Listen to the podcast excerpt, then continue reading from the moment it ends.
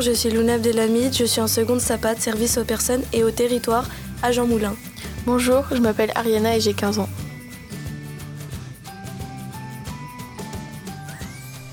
On commence à revenir.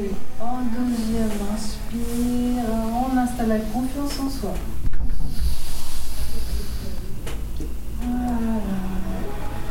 Ce lundi, nous retrouvons une dizaine de femmes et une animatrice dans une salle de centre social. Assises sur des chaises, elles sont en pleine séance de sophrologie. L'animatrice nous explique de quoi il s'agit. C'est une technique qui nous, qui nous fait euh, basculer d'un état de conscience dans un autre état de conscience. Un état de conscience euh, quand on est malade, par exemple, ou quand on est. euh, ou alors on peut être dans la conscience ordinaire aussi. La vie, c'est comme ça. je traverse, je me pose pas de questions, j'avance comme ça. Ça, ça s'appelle l'état de conscience ordinaire. C'est Caicedo, l'inventeur de la sophrologie, qui a, qui a trouvé ça. D'accord Il a détecté trois niveaux, euh, trois, trois états de conscience. Donc, la donc nous, euh, en, sophrologie, notre, notre rôle de sophrologue, c'est de faire basculer la personne dans un autre état de conscience qui s'appelle la conscience sophronique profonde, en fait. Tout simplement profonde. Voilà. Donc on passe d'un état de conscience à un autre état de conscience. C'est le mouvement de la conscience. L'animatrice présente le déroulement de la séance. Comment se déroule l'activité? Ben, euh, On discute, on explique, j'explique ce qu'on va faire pendant le cours. Il y a plusieurs parties. Il y a une partie euh, relâchement, une partie échauffement, enfin surtout échauffement dans une première partie. On fait le vide un petit peu des tracas, on vide sa tête, on, essaie de se libérer euh, du quotidien. Ensuite, eh ben, tout ça, ça se fait les yeux fermés, hein, depuis le début jusqu'à la fin.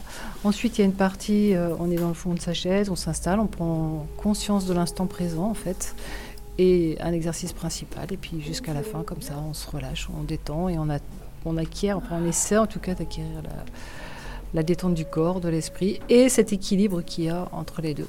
Parce que l'un ne va pas sans l'autre. euh, voilà. Puis on- après, on ouvre les yeux, on s'étire, on ouvre les yeux. On revient dans l'instant présent, mais les yeux ouverts.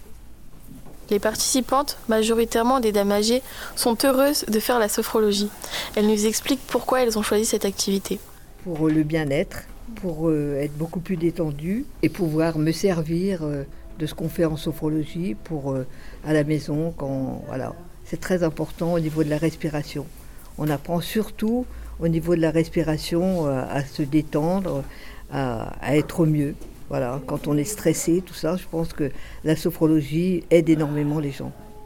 J'ai appris à savoir me détendre, euh, savoir reprendre aussi ce qu'on apprend euh, chez soi par rapport à certaines situations. Euh, si par exemple on, est, on peut être à une réunion ou, dans des endroits où peut-être c'est un petit peu stressant.